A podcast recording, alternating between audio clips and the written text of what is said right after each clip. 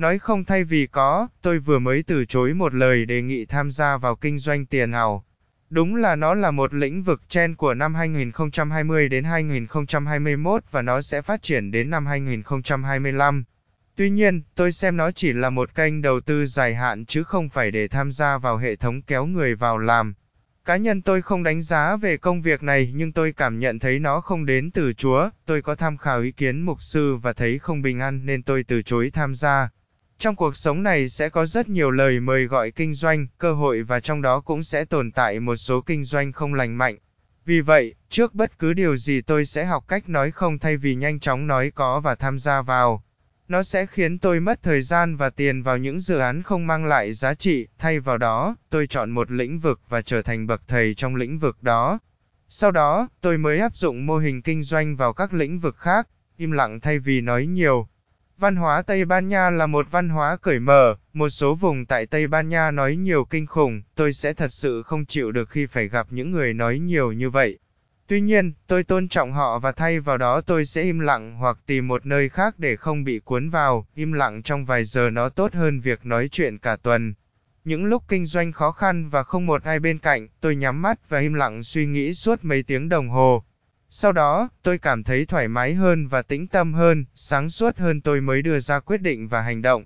Tôi cảm thấy đàn ông im lặng có một sức mạnh vô hình giúp tôi vượt qua được sóng gió, cầu nguyện thay vì lo lắng. Gia đình tôi và đúng hơn cả dòng họ tôi tại Việt Nam không một ai tin Chúa, tôi biết đến Chúa vào thời sinh viên lúc tôi gặp khó khăn nhất trong cuộc sống. Mỗi khi lo lắng tôi tự nói với bản thân rằng nó không đến từ Chúa, lo lắng chứng tỏ tôi đang đánh mất mối quan hệ với Chúa, rồi tôi ngồi xuống cầu nguyện.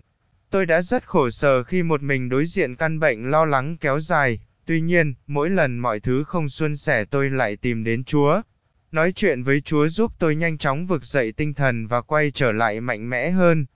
Kiên nhẫn thay vì hấp tấp, mọi thứ đều có thời kỳ của nó, con người lúc thành công, lúc thất bại, tôi là một người như vậy trải qua rất nhiều chuyện. Tôi đã từng là một tấm gương học tập tại quê nhà khi là người có điểm thi đại học cao nhất họ và cả cái xã của tôi, tôi đỗ hai trường đại học hàng đầu tại Việt Nam. Tôi chọn theo công nghệ thông tin thứ tôi đam mê thay vì chọn theo đuổi ngành y dù tôi có đỗ đại học y Hà Nội. Khi tôi lớn lên, tôi hiểu rằng cuộc sống không bao giờ dễ dàng, để thành công, tôi bắt buộc học cách kiên nhẫn chờ thời rèn luyện mình mỗi ngày đến thời điểm Chúa sẽ nâng tôi lên. Quên thay vì nhớ, cuộc sống chạy chóng mặt, nhắm mắt, mở mắt chúng ta đã đi qua bao nhiêu năm tháng.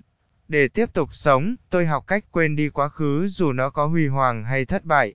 Điều đó giúp tôi tập trung sống với mục tiêu hướng về tương lai, nhớ sẽ khiến tôi chìm đắm trong thất vọng hoặc tự cao về những gì mình đã làm được. Quên là lúc tôi đã trưởng thành để hiểu rằng chỉ có sống và nhắm thẳng mục tiêu mới giúp tôi trở nên tốt hơn trong tương lai. Tổng kết, cuộc sống phải có âm và dương. Thế giới luôn cần có sự cân bằng, vào từng thời điểm, Antonio Nguyễn sẽ chọn một phong cách sống phù hợp cho riêng mình. Trên đây là những lựa chọn của cá nhân đúng với thời điểm hiện tại và nó hình thành lên lifestyle của mình. Hy vọng với bài viết này sẽ giúp bạn có lựa chọn khôn ngoan và hình thành nên phong cách sống của riêng mình, chính bạn mới định nghĩa được con người của mình.